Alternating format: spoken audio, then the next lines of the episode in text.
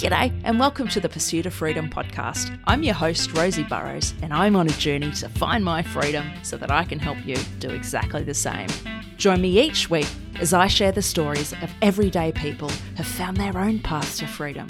I'm not going to focus on job titles and accolades because I don't care about that stuff, and neither should you. I want to uncover what truly makes you tick. Who are you when you step away from society's expectations and follow your heart? I still haven't figured it out yet. Have you? Either way, buckle up because it's going to be one hell of a ride. Welcome to the very first episode of the Find Your Freedom podcast. I'm sitting here with someone grinning at me and it's very hard not to laugh. um, this is my best friend, Dani Smith. We have known each other. Dani, I always get this wrong. Is it from grade, since grade two? Yes, something like that.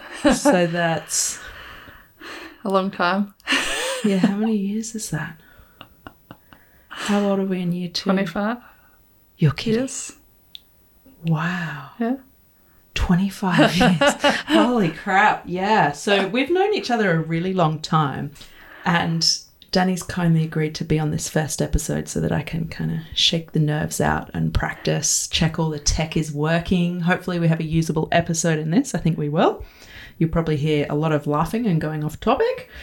Um, it's taken us probably fifteen minutes to get started because there's too much laughing and Dani needed something to fidget with. So she's hugging a, a soft plushy penguin right now, squeezing it at the mic. So let's dive in. I want to touch on the fact that we're quite different people. And as we just said, we've known each other twenty-five years and somehow we get along really well. But I want to unpack how both of us navigate change in very different ways. But I yes. think both of us are at points where in our life where we're quite happy with where we are. Yeah, correct. Um, yeah. You agree? Cool. Yep.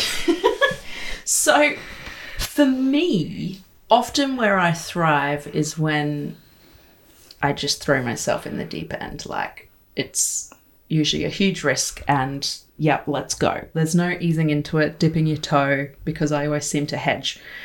And I also think that I respond fairly well when someone challenges me and goes, well, why are you doing that? Initially, I'll probably push back on it, but I think I operate fairly well with that. Someone just challenging me and going, what are you doing? Whereas I wonder if that's something you like or um, respond well to. Well, I definitely agree that that's what you respond well to. um, but for me, it's not necessarily like that. I find it easier if I more plan things through first so I can see the bigger picture rather than just sort of jumping into things. I kind of find it easier if people not nec- not agree with me, but like... find ways to discuss things openly rather than sort of challenging me, if that makes sense. Yeah. Yeah, definitely. And this isn't really something we've spoken about before, but I'm curious because I can be, I think people who don't know me can probably find me quite confrontational and very loud. And when I'm passionate about something, I can probably seem a bit full on. So I'm curious, like, because we talk a lot and, um, you know, we, we've definitely spoken in the past about, you know, when you're thinking about big decisions. So how how do you navigate that with me? Because I'm curious, like, how does that go? Um, I think because we've just known each other for so long, our different ways of doing things and our different mannerisms, that we're just able to understand each other without the conflict. Mm. Like we just can understand where each other are coming from without mm. being offended. And yeah. I think the fact that we both sort of listen to each other openly mm-hmm. and listen to what the other one's saying before we say anything else yeah. sort of makes it a makes a big difference. Yeah, that's a really yeah. good point because I think in life when you don't feel heard, it's very lonely and it's very frustrating. So I mean, we don't agree on everything, but the fact no. that we feel safe to talk to each other and that we're going to be listened to, I think makes all the difference. Yeah, exactly. And I think the fact that we respect each other's opinions also helps a lot. Mm. That um, when I go to you to ask you about something, I'm not just expecting you to agree with me or mm. necessarily just to be like, yeah, that sounds good. I'm expecting you to give me some feedback or mm. other ideas to help me. Um, mm. Yeah, so I'm sort of usually seeking that anyway. I'd agree with that. Um, and, yeah, I guess after twenty-five years, you'd hope that we have a pretty good understanding of how each other operates. Yeah. I want to hear a bit. I'm thinking about a particular time in your life where there was pretty big change. And I think I experienced something similar because we both graduated from our teaching degrees at a similar time, not quite the same time. um, and for both of us, it was really challenging. Like, yeah. Do you want to share with our listeners kind of what that was like when you graduated teaching and sort of starting on that career path? Yeah, so I decided that I was going to go do a rural stint to get to have permanency and move back to Brisbane. Um, I think at the time my expectations maybe of myself and the situation were very high. Um, going into it, I didn't know anybody in the town. I'd met the principal once before moving up and was very lonely to start with because I was a P E teacher in a small town. There were three schools. All sc- three schools had under eighty kids in them, um, different multi-age classes. So I was going from school, each school, each day a different school. So I had one school on the Tuesday, the next on Wednesday, the next on the Thursday. The Friday was this um, school sports. So we did it at a different school every term. And then Saturdays, half of Saturdays, because I didn't work five days during the week, I had to do f- the Saturday as Saturday morning sports for the kids because they had nothing to do in the town. Um, other than maybe rugby or go to P C Y C. Um, so, yeah, that was um, a big bit of a change, not at the same school, not being able to make the same friendship groups or the same connections as you would if you were just in the one school, but also working under three different principals and a public uh, public system as well as the Catholic system, mm. um, and just sort of navigating how each principal responds to different things and how to meet their expectations when they were all slightly different. So that was a bit difficult. It took a while for me to make um, solid friendships, especially since a lot of the teachers would go leave town over the weekend, so they would leave on Saturday and come back on Sunday afternoon, whereas I had the sport on the Saturday morning, so I wasn't really able to leave town until Saturday afternoon if I wanted to go and join them for any socialising outside of town. And because I didn't work on Mondays, that was sort of like my extra day off where I was typically just by myself. Later in the year, I sort of made that an afternoon tea day where I'd invite other teachers over to have brownies and scones and other different things, um, just sort of to, I guess, to fill that time, to fill my yeah. space with, like, friends and food. Yeah. I mean, that sounds really challenging, um, you know, having the different principals, the different schools, being in a rural area. So for those of you who don't live in Australia, um, Dani was, how long's the drive from Brisbane to where you were? twenty plus hours? twenty hours? I don't know. I don't think, it, yeah, fifteen, probably about that fifteen maybe. fifteen hours or a couple of hour plane ride. Um, but and Dani, then a two hour drive after the plane ride. Yeah, right. And then to actually get to the town from the airport is a couple of hour drive if you're flying. So yeah. It really wasn't close to your existing support network, your family no. um, and your partner as well. So that's so challenging. And then on top of that, you were a beginning teacher. You weren't someone who'd done this before. You were brand new. Yeah. And it sounds like, you know, you found some ways to, I guess, help cope with that. You know, you were mentioning the afternoon tea thing, you know, filling that time. But were there any other things or strategies that you found helpful at that time to you know, I guess keep the loneliness at bay and and and look after yourself? Um, we usually had a bit of, because all the teachers pretty much lived in the same street. Well, most of us anyway. My neighbours in the duplex next to me were also teachers, so we um we would have sometimes shared dinners out the front of the unit, or we'd go down to the one of the other teachers down the road and have dinner mm. there, or sometimes we would just go and have a chat after school. Mm. So it was, yeah, we would we would do things together after school as well. Yeah. Yeah. Yeah, having that community and, and connection with people I think is so important. But tell me, what happened? Did you stay up there? No, I didn't. I didn't last very long. I, okay. I stayed out the whole. I lasted out there the whole year, mm-hmm. um, because just I didn't want to quit on it. I found it. I think because I found working at the three schools diff, like difficult, and sort of navigating the different principles. But also like the expectations and the fact that it was a small town compared to like when you're in a city, all the sports are sort of managed by different people, mm-hmm. whereas in the town it had to be managed by me. So I was making all the um, permission booklets to go to district sports, and then the teachers didn't really know how to train the kids for these sports. So then I was doing more outside of what I was meant to do because I didn't know how to train it, them. Mm. So I would come in and sort of help them train. And then the Fridays, because the Fridays weren't just Friday sport, it was also mostly my non-contact time where I did all my planning and all that.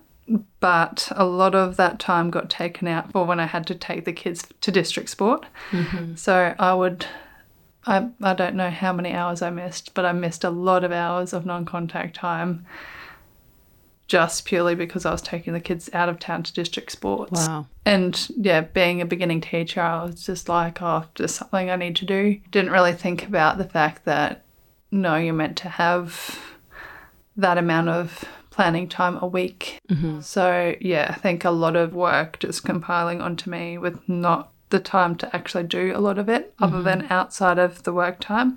So how did you make the decision to leave? Like you've mentioned a couple of time this, times this um, the topic of expectations. I imagine that being really challenging. The principal at the time had a chat to me because I think she noticed that I was finding it difficult. Mm-hmm. I kind of got to know her quite well over the time. I did help like occasionally look after her kids, um, and she kind of checked in with me towards the end of the year and was like, how do you think it's all going? How are you feeling? That kind of thing. And at that point, because I'd pretty much committed to being a P E teacher for a while, like it wasn't my initial choice in uni, but um, mm-hmm. when I got offered to do the major, I decided to do it. And then I was like, this is this seems pretty fun. I might mm-hmm. like I'll probably enjoy doing this. But then once I was up there, I think the fact that just having it's so complex with working at the three schools. Mm. Um, I was just like, no, I think I'd prefer to go back to the classroom.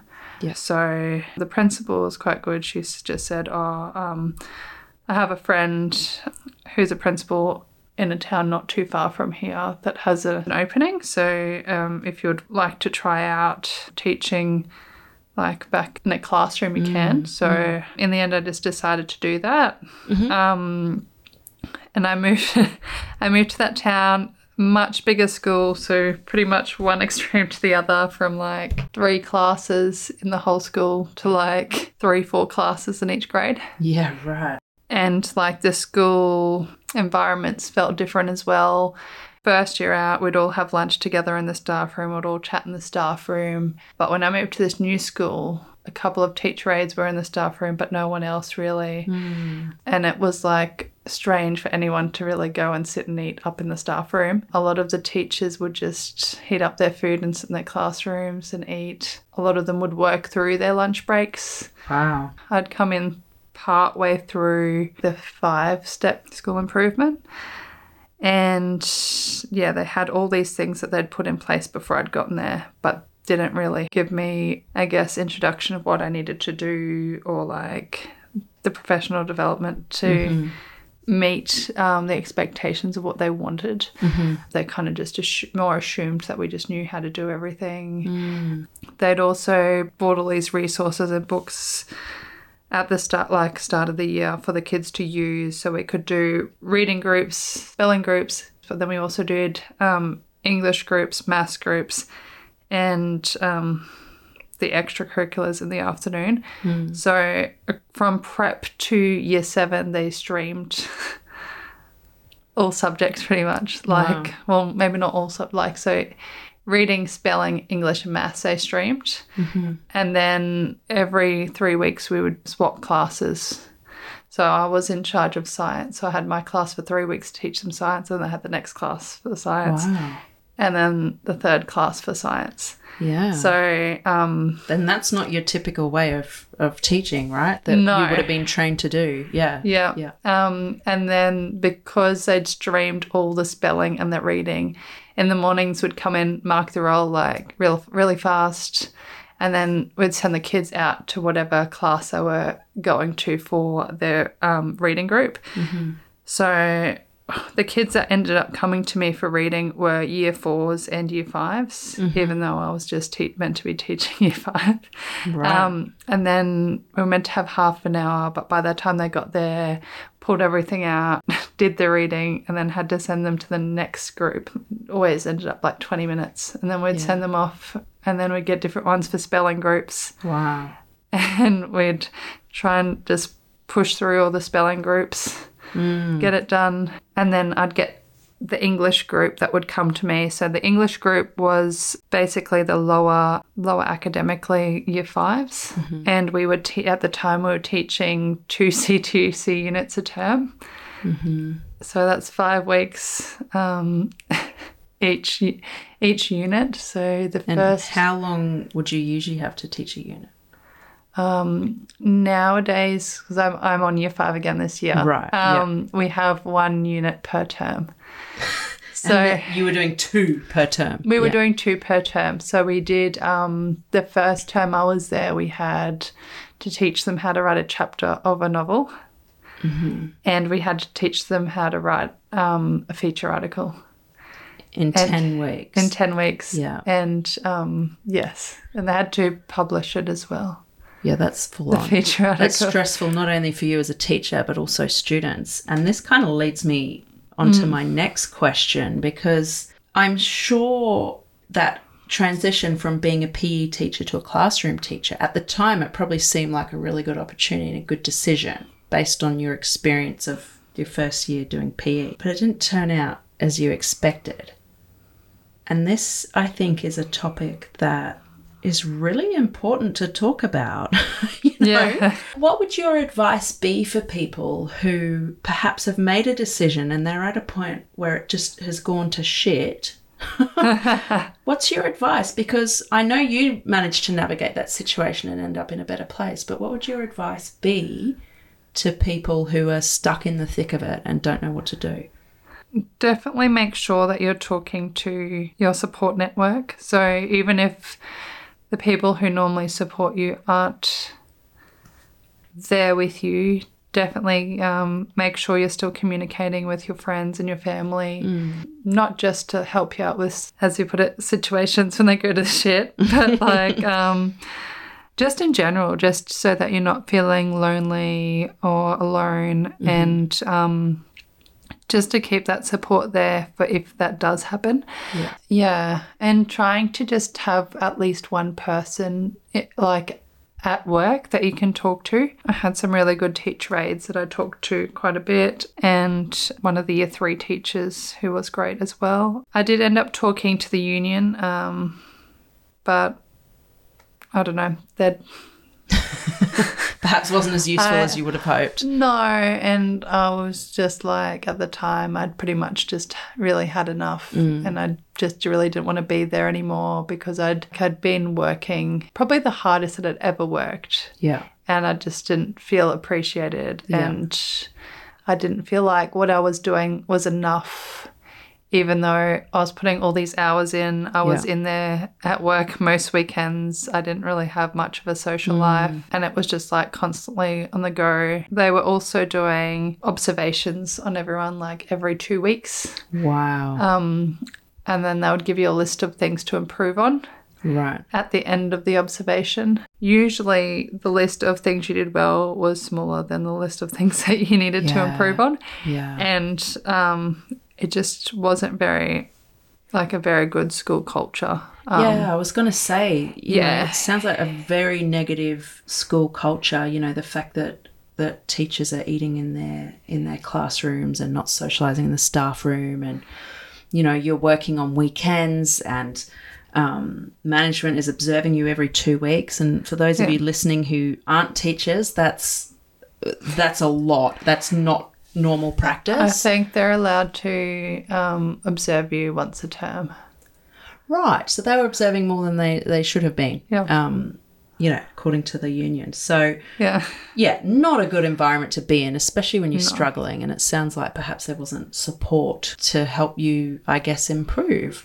Yeah, which is awful. But let's jump forward. This was a while ago, right? What yes. year was it? What year was it that you started teaching? Was it twenty twelve? Sorry. At the end of twenty twelve was when I graduated, and mm-hmm. I did a short stint out at Dalby teaching, so slightly out west. Okay. And then I moved up north for a year, and then the following year was when I moved to the school I was teaching year five. But I didn't, I chose not to stick it out for the full year this time, because mm-hmm. I was just at the point where I wasn't enjoying myself. I didn't feel like I was really doing teaching justice. I didn't think the kids were really learning in the best way that they could be learning. Mm. And I, I wasn't, I didn't feel like I was able to help them in the ways that I wanted to. I was pretty much at, at the stage where I was going to quit. Mm-hmm. I didn't work for a whole term. Mm-hmm. I tried to find other jobs elsewhere. Mm-hmm. My grandma was also sick at the time, so I did come back down to help out with her as well, mm. which took some pressure off my family. But, yeah, I was, like, adamant that I wasn't going to go back to teaching, yeah, yeah. which is quite funny now. Um, 'cause let's let's share with the audience, you're, you're teaching, right? It's yes. now, you know, ten plus years later, and you're teaching, and I would say overall you you enjoy what you do. Yeah. Um. So what a transformation, right? But how... So you were adamant you weren't going to do teaching, and I, I guess that experience really scarred you, I guess. Yeah. So how did you find that joy again in teaching? I went, I decided that I would do some relief teaching, and that way there wasn't any pressure on me at all to perform. And can you explain for those who aren't familiar, what is relief teaching? Relief teaching is when a teacher's away and you just fill in for them for the day. And, um, yeah. So there's, there's no, no real planning you need to do, or? Oh, not overly. It depends. It depends on the teacher and the school that you go to. Right, yeah. Um, yeah, there was a few days, well. Comes with multiple, different challenges, multiple right? days where um, this one teacher, that well, this one school, they'd say, oh, the f- there's different plans in the folder that you could just pull a plan mm. out and do. But she only ever had one plan in there, so I don't know right. how many different relief teachers were trying to do this one plan every time she was away. But I just usually would just pop my head into the teacher next door and be like, oh, hey, what are you guys learning? How do you guys usually structure the day? And just sort of learnt to talk to people yeah. a bit more, like, than I usually would, like, mm-hmm. straight up. Like, I'll just go and talk to people and see mm-hmm. how the school did things. And then I just built in little things during the day to make it a bit more fun for the kids. Mm-hmm. So, like, if we got work done quicker than what we were meant to, we'd go outside and play a game for ten minutes. Yeah. Um, or we'd play, like, silent ball inside. We'd just find different things to do other than just the typical things. And then in the afternoon I would usually do some sort of fun crafty thing if there wasn't a plan. So yeah, it was yeah, yeah I guess less pressure was, as a relief teacher, right? It was yeah it was less less pressure, and if I didn't have a good day I could just leave it there at the school and like separate it from my life yeah. and who I was as a person. It wasn't just like, yeah. Yeah, so it's yeah, kind of a nice of, transition. Yeah, so I think I only really did relief. Well, I did relief teaching for a while, but I only did relief teaching for a couple of weeks before I got a contract. Yeah, right. So they liked what they saw. um, yeah, so I went um, went to one school for a couple of days, and then that turned into I think the rest of the year. Mm. Um, but then at the end of it, they didn't have a contract for me to roll onto until the, the start of the next year, where they offered me three days. Yeah. So I was doing three, I did three days for three terms mm-hmm. before I got a full-time contract there. Mm. So the other two, the other two days I was still doing relief teaching. Yeah, right. So, yeah. Um, and now you're working as a full-time, you know, permanent teacher, right? Yes. So you've kind of followed this path of gradually working your way Yeah, back into it. Yeah. Um, so I did that end of that term in um, special a special education role. Mm-hmm. So um, I wasn't working with a full class. I was working with a group, like a small group of kids each session to help mm-hmm. them with um, reading, writing, maths, mm-hmm. all that kind of thing, which was really fun. And probably more aligned with why you got into teaching in the first place. Yes. Yeah. Yeah. Yeah. Yeah. yeah. Because I could actually see the difference that I was making and yeah. um, just build the confidence in those kids that mm. usually don't have that confidence in themselves. So. Yeah. Yeah. And then when I moved on to the next year level, oh, the next year, sorry, I was working year three part-time and prep part-time, and that's where I met one of my friends that I'm still friends with now mm. and she's kind of just helped me like use my creativity, which I'd sort of lost when I'd mm. when I'd gone up north, because it was so regimented in the way that I had to do things. Yeah. And you know, when you're like fresh out, you're excited, you mm-hmm. want to do all these things mm-hmm. and I kept getting hit with by a barrier of, oh, but this is how we do it here. This is yeah. how we've always yeah. done it here. And I'm like, but it could be done better this way. Yeah. And it's just kind of like hitting into a brick wall. Mm. Um, but, yeah, when I moved to this other school to teach in year three, it was a bit more like sort of less pressure in the amount of units we had to teach, but also um, my teaching partner was quite good. She was quite creative as well. Mm-hmm. We would bounce ideas off each other and do things that would be more fun for the students. So I think um, just having that person really helped to just bring the joy out again. And yeah. Um, yeah. you can't just do make it alone, it, right? Just, just make it more fun and realise like that um, creativity is a great mm. thing to be using rather than like not so much, you know, like yeah, just. I, I think when we don't let our creativity out, it comes out in negative ways, like through stress and yeah. and other ways. And I know that you're very much an artist, even though you're working as a teacher, you're a very creative person. Um, so do you want to share, like, how does creativity show up in your life? Oh, many, many different ways. Yeah. Um, I get very excited about different, um, different crafty things, and mm. I go dip in and out of each one. I do like to paint and draw. I've recently learnt how to embroider, and cool. I'm doing some shoes for a friend's daughter's formal. Cool. Done some punch needling. That's very therapeutic. Mm. Um, crochet. A lot of a lot of different things. Um, yeah. And gardening. Gardening's a big one for me, just yeah. being outside and mm-hmm. um, in nature and just kind of zoning out to everything. Yeah. Just focusing on the present in the garden is, is very helpful. yeah, yeah, absolutely. Yeah. Um, work-wise at the moment, I've been trying to embed I T Mm-hmm. a bit more, so just being a bit more creative with how the students use I T. So we're going back into that feature article unit um, and instead of using a computer, we're going to use iPads and we're going to use an app which is similar to PowerPoint, but I've set up the template so it looks like um, a website. Cool. So they can add in like the photos, and they could make their own website if they wanted to. Yeah. And yeah, just be a bit more creative about mm. it. Um, because last term when we did the stories, writing the writing the chapter, the kids were able to then publish it mm-hmm. um, using pages to make their cool. own little book, because yeah. on pages they've got like novel templates already. Right, yeah. So they could just go in and fiddle with it. Cool. So, yeah. Yeah, I think that's really cool because you're expressing your creativity in the planning and how you deliver the curriculum, yeah. but you're also giving students the opportunity to, yeah, flex their creativity muscle, which I think's yeah. awesome. Yeah, that's made them really excited. Well, most of them anyway. But, yeah, um, you're never going to get everyone fully on board. But, yeah. Um, yeah, like to the point where one of the st- we had parent-teacher interviews in the last week of term, and one of the parents was like, my son's never been this excited about writing ever. Like writing writing and English have never been his favourite subject. Mm.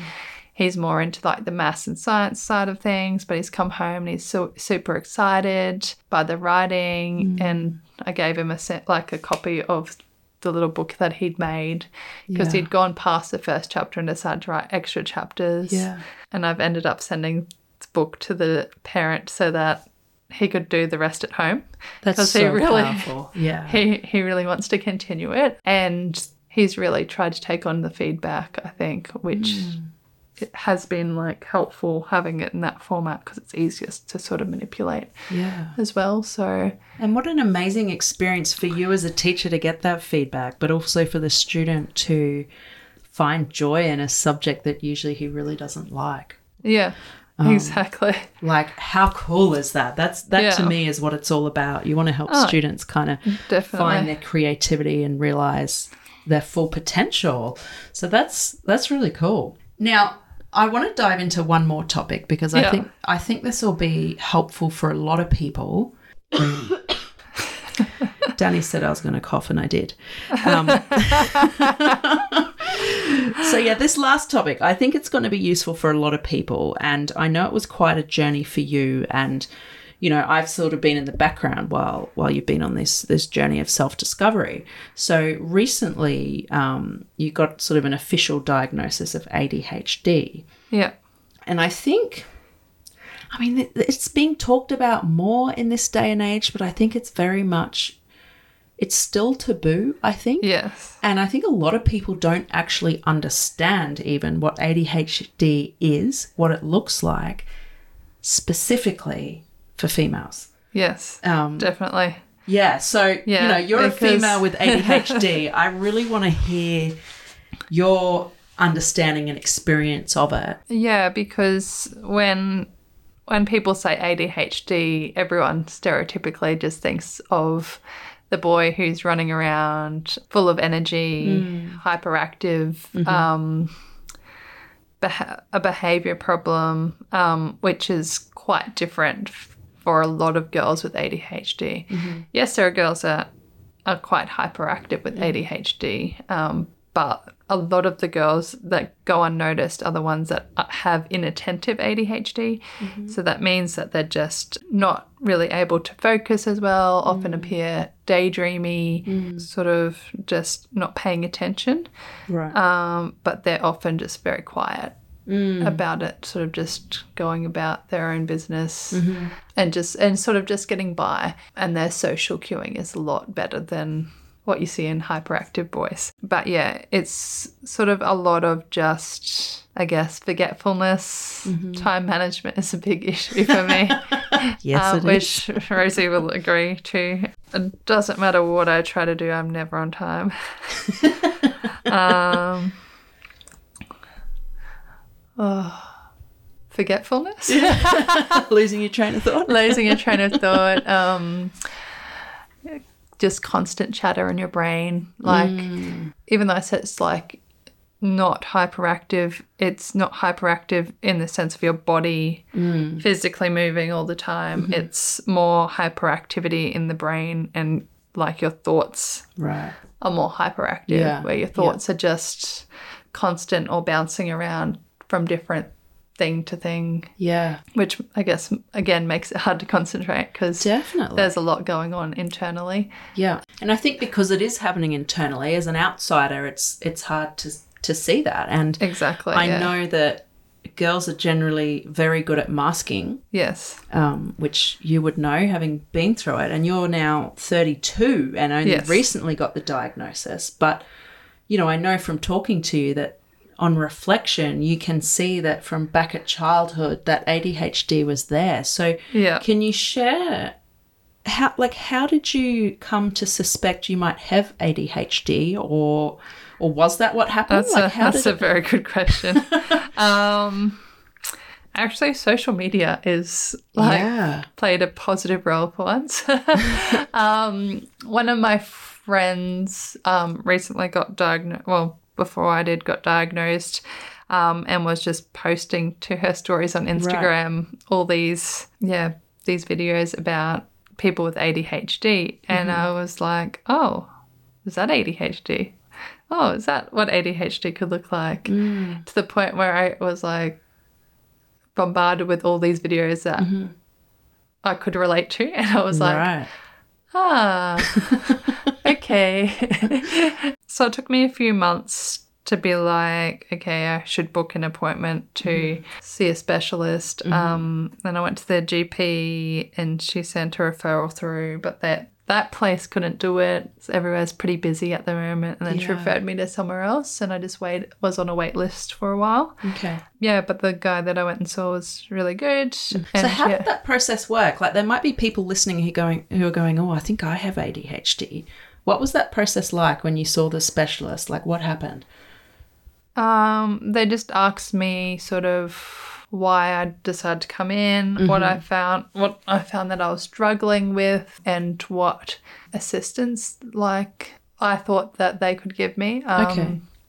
So, yeah, he was quite good. I know a lot of people don't have that same experience. A lot of women right. don't have that same experience because there are some psychiatrists that don't actually also fully understand what the representations yeah. Yeah. are in um, women. So, yeah, I've heard, unfortunately, some really bad stories yeah. where they just go in and they're just basically. like, yeah, yeah. they're just yeah. like, oh, no, you're fine. Like, and what a what an awful experience. Yeah. And I think, yeah.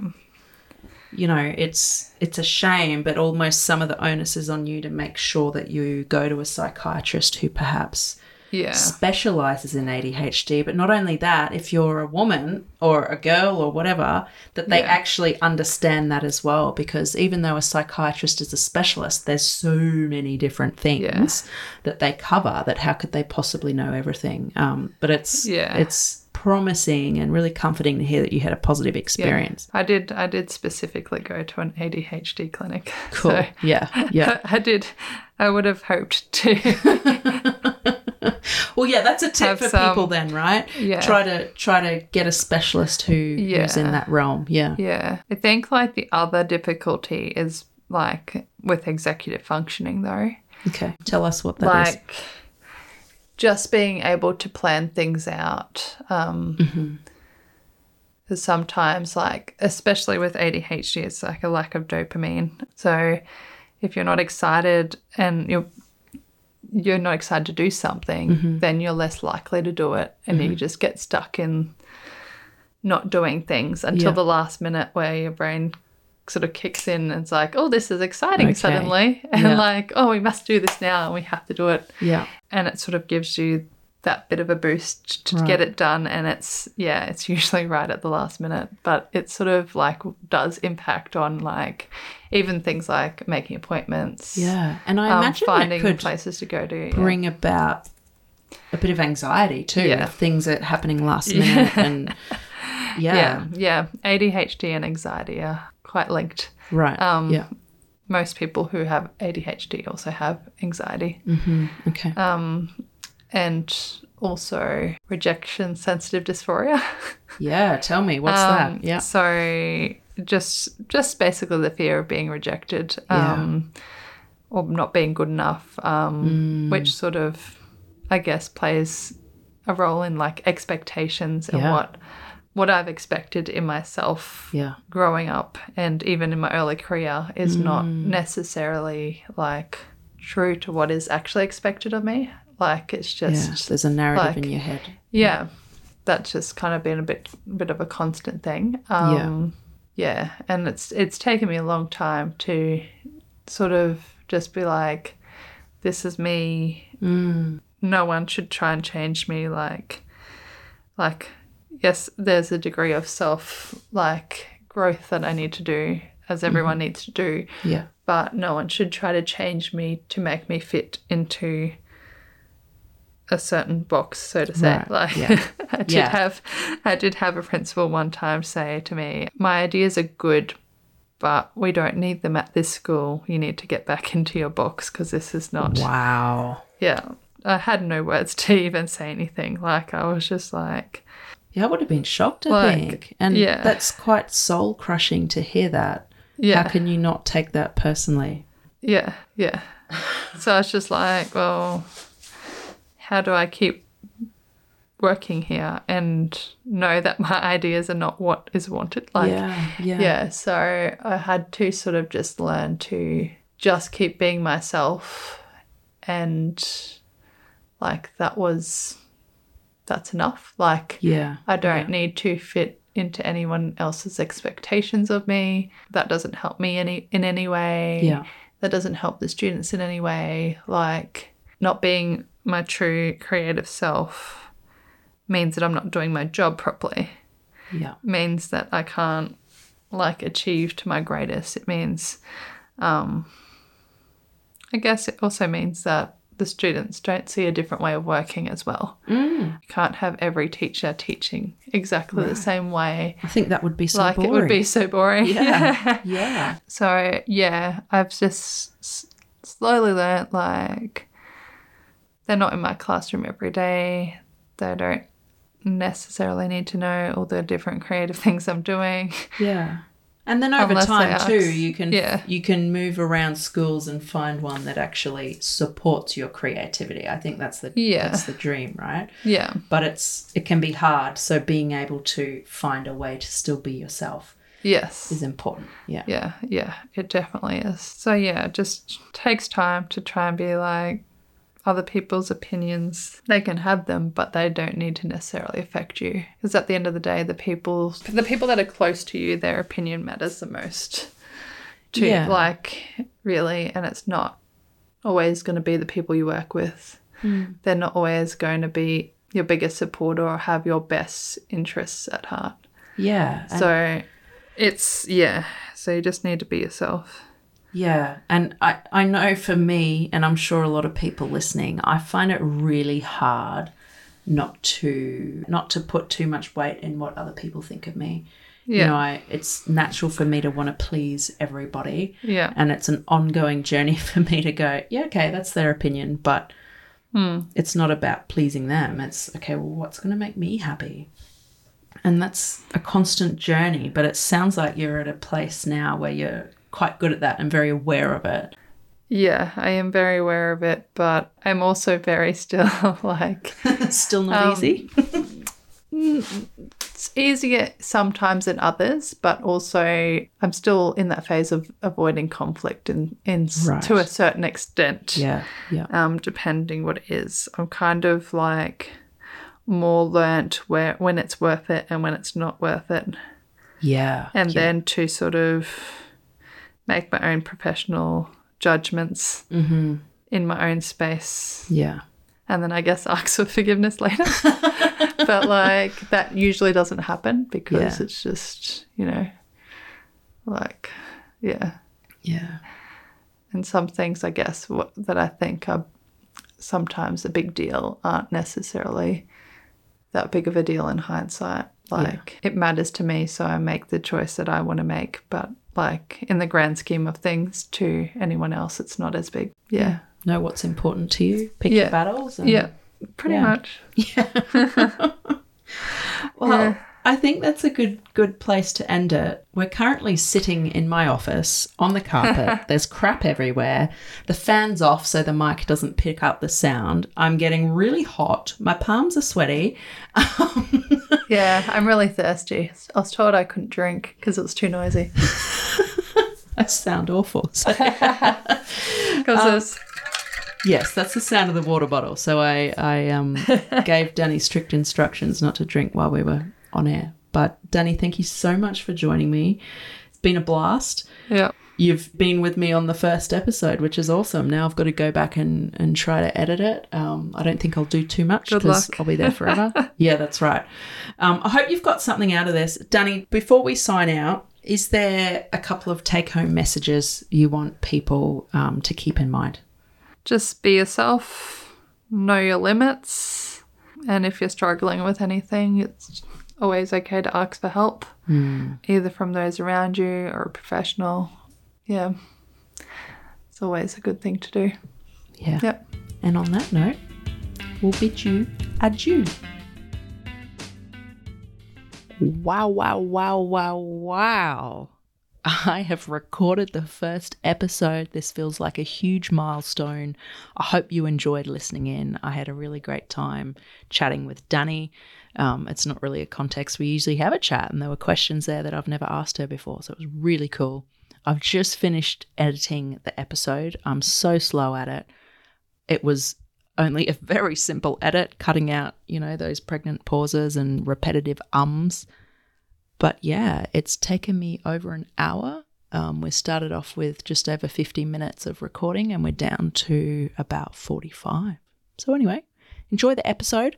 I've got really exciting episodes lined up. I promise they're not all with my friends. Um, and there's some really interesting people that I think you're going to get a lot of insights from. Talk to you soon.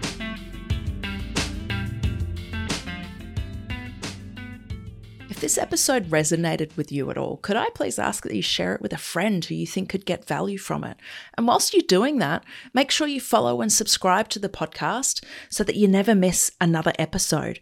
And whilst you're following or subscribing, please leave us um, a rating, preferably five stars, and also a written review. Doing each of these things is going to help this podcast reach more people and impact more lives, which is at the end of the day, is what we're here to do. Thank you so much. I appreciate you. Remember, you matter, you're worth it, and you are so, so capable. Take care of yourself, and I'll see you next week.